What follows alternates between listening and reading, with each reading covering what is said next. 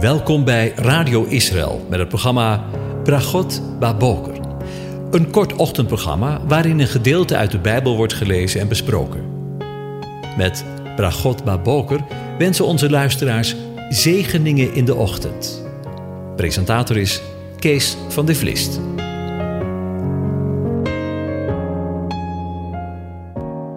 Goedemorgen luisteraars. Vanmorgen denken we weer verder na over Psalm 91. Ik lees het daar nu voor. Wie in de schuilplaats van de Allerhoogste is gezeten, zal overnachten in de schaduw van de Almachtige. Ik zeg tegen de Heere, mijn toevlucht en mijn burcht, mijn God, op wie ik vertrouw. Want hij zal u redden van de strik van de vogelvanger, van de zeer verderfelijke pest. Hij zal u beschutten met zijn vlerken, onder zijn vleugels zult u de toevlucht nemen. Zijn trouw is een schild en een panzer. U zult niet vrezen voor de beangstigende van de nacht, voor de pijl die overdag aankomt vliegen, voor de pest die in het donker rondgaat, voor het verderf dat midden op de dag verwoest. Al zullen er duizend vallen aan uw zijde en tienduizend aan uw rechterhand, bij u zal het onheil niet komen. Slechts met uw ogen zult u het aanschouwen, u zult de vergelding van de goddelozen zien. Want u, Heere, mijn toevlucht, de Allerhoogste, hebt u tot uw woning gemaakt. Geen onheil zal u overkomen, geen plaag zal uw tent naderen, want hij zal voor u zijn engelen bevel geven, dat zij u bewaren op al uw wegen. Zij zullen u op de handen dragen, zodat u uw voet aan geen steen stoot. Op de felle leeuw en de adder zult u trappen, u zult de jonge leeuw en de slang vertrappen omdat hij liefde voor mij opgevat heeft, zegt God: Ik zal hem bevrijden. Ik zal hem in een veilige vesting zetten, want hij kent mijn naam. Hij zal mij aanroepen en ik zal hem verhoren. In de benauwdheid zal ik bij hem zijn. Ik zal hem eruit helpen en hem verheerlijken. Ik zal hem met lengte van dagen verzadigen. Ik zal hem mijn heil doen zien. Tot zover. Over de naam gesproken. De voorgaande keren wilde ik met je stilstaan bij eigenlijk een typische zin in de psalm en wel deze. Ik zal hem in een veilige vesting zetten, want hij kent mijn naam. Ik denk dat velen van ons die gewend zijn aan de Bijbelse taal zomaar over de woorden heen kunnen lezen. Maar voor wie deze woorden nieuw zijn, kunnen er woorden kunnen deze woorden toch wel vreemd overkomen. Want als we de zin eens omdraaien, staat er alleen om het feit dat iemand mijn naam kent, zal ik hem in een veilige vesting zetten. Is het dan voldoende om alleen Gods naam te kennen? Hoeveel kennen zijn naam wel en misbruiken zijn naam? En begrijp je? Wanneer Mozes, wanneer hij 80 jaar is, geroepen wordt om bij wijze van spreken een nieuwe, loodzware baan te beginnen, door het volk van Israël uit Egypte te leiden en naar het beloofde land te brengen, vraagt hij naar de naam van zijn zender.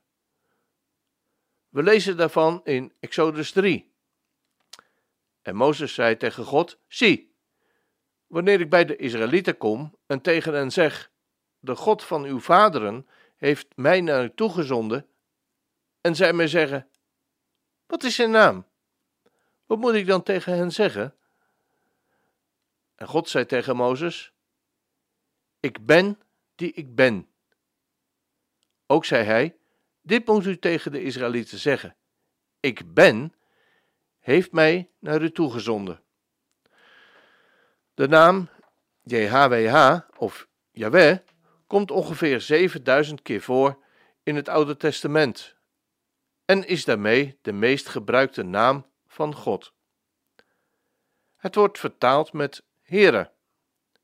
Het is ook de naam waarmee God zich aan zijn volk Israël verbindt als hij tegen Mozes zegt dat hij hem met JHWH, Yahweh, bekend moet maken bij de Israëlieten. Joden spreken de vierletterige naam van God niet uit uit respect voor de heiligheid van God en om te voorkomen dat ze de naam van God verkeerd gebruiken. Jawel, Jire, de Heere zal voorzien. God voorziet in alles wat we nodig hebben. In moeilijke tijden is dat niet altijd even makkelijk te geloven. Maar Hij weet wat je nodig hebt. Jawel, die ik ben. Ik ben die ik ben. We mogen vertrouwen dat God doet wat Hij belooft en altijd dezelfde is. Gisteren, vandaag en morgen en tot in eeuwigheid. Jawel, shalom, de Heere van vrede. Dit gaat over het verzoenende werk van Jezus. Hij brengt vrede en harmonie voor jou persoonlijk en voor de hele wereld. Jawel, Rohi. De Heere is mijn herder. Rohi betekent hier in het Hebreeuws niet alleen voeden, maar ook een vriend. Dat is wat een herder ook is voor zijn schapen. Je hoeft niet bang te zijn, want God wil jouw herder, jouw vriend zijn. En Jawel, een Kadesh, de Heere die heilig maakt. Heiligen betekent apart zetten. God zet jou apart om je leven te leven voor Hem. Adam en Eva kenden de naam van Jawel. In Genesis 4, vers 1 lezen we: En Adam bekende Eva, zijn huisvrouw, en zij werd zwanger en baarde Kain en zei: Ik heb een man van de Heere verkregen. God had zichzelf voor Mozes al bij meerdere aangelegenheden als Yahweh voorgesteld. Zo lezen we bijvoorbeeld in Genesis 15, vers 7.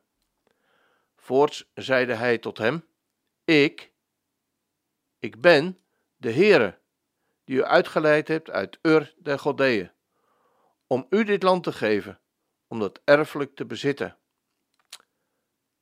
Adam, Eva, Mozes en Abraham kenden dus de naam van Jahweh al. Maar kennen in het Oude of het Eerste Testament betekent echter niet alleen kennen in de zin van weet hebben van, maar het betekent ook door en door kennen. Dat wil zeggen, behalve het weten van de naam, ook het doorgronden van de betekenis daarvan. Het kennen van de God achter de naam. Het kennen van de betekenis van de naam Yahweh gebeurde later, zoals we gelezen hebben in Exodus 3. En God zei tegen Mozes: Ik ben die ik ben. Hij zei ook: Dit moet u tegen de Israëlieten zeggen: Ik ben, heeft mij naar je toegezonden. Voor Mozes kende het volk de naam Yahweh. Maar wat de naam inhield, dat wisten ze nog niet. Maar nu zal God hem bekendmaken wat de naam Yahweh inhoudt. Ze kenden God als de Almachtige, die voor hen zorgde. De naam Yahweh, Hij die is en Hij die zal zijn, of die zal blijken te zijn, wordt in Exodus 6 verbonden met de vervulling van Gods belofte. Hij is de onveranderlijke en eeuwige God die trouw is aan zijn belofte. Hij is de vervuller van de belofte van zijn verbond met Abraham, Isaac en Jacob. Hij zal zijn volk verlossen en naar een beloofde land brengen. En zij zullen dit als erfdeel ontvangen. En zij zullen hem tot een volk zijn. En hij zal hen tot een God zijn. In Exodus 6 lezen we: En ik zal u tot mijn volk aannemen. En ik zal u tot een God zijn. En u zult bekennen dat ik, Yahweh, uw God ben, die u uitleidt en onder de lasten der Egyptenaren. In Johannes 8, vers 58 zegt de Heer Jezus van zichzelf: Eer Abraham werd, ben ik. Er staat niet: Voor Abraham werd, was ik er al, maar ben ik. Jezus stelt zijn bestaan niet enkel in de tijd voor Abraham, maar kent zichzelf een onbegonnen en oneindig zijn toe. Tegenover het geworden zijn van Abraham stelt hij zijn eeuwige zijn. Alle dingen en mensen zijn door hem geworden, lezen we in Johannes 1.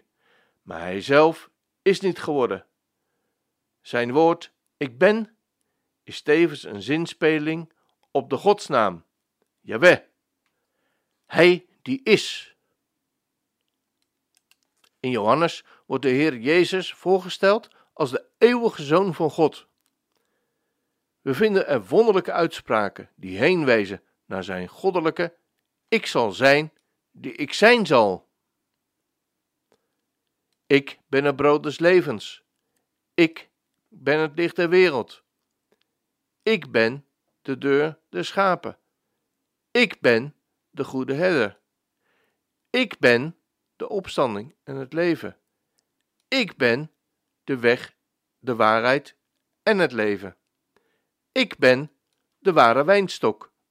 En in 1 Korinthe 1 vers 30 lezen we: Uit hem toch bent u in Christus Jezus, die ons geworden is, wijsheid van God, gerechtigheid, heiliging en verlossing. De God zei: Ik zal zijn die ik zijn zal, of ik ben die ik ben. In Exodus 3, vers 14. Maar het loopt erop uit dat uiteindelijk God zal zijn, alles en in alle. Want we lezen in 1 Korinthe 15, vers 28, maar wanneer hem alles onderworpen is, dan zal ook de Zoon zelf onderworpen zijn aan hem, die hem alles onderworpen heeft, opdat God zal zijn, alles en in alle. Ik wens je een van God gezegende dag toe.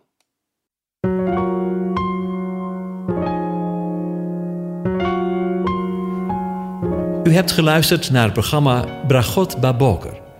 Een kort ochtendprogramma waarin een gedeelte uit de Bijbel wordt gelezen en besproken. Wilt u het programma nog eens naluisteren, dan kan dat.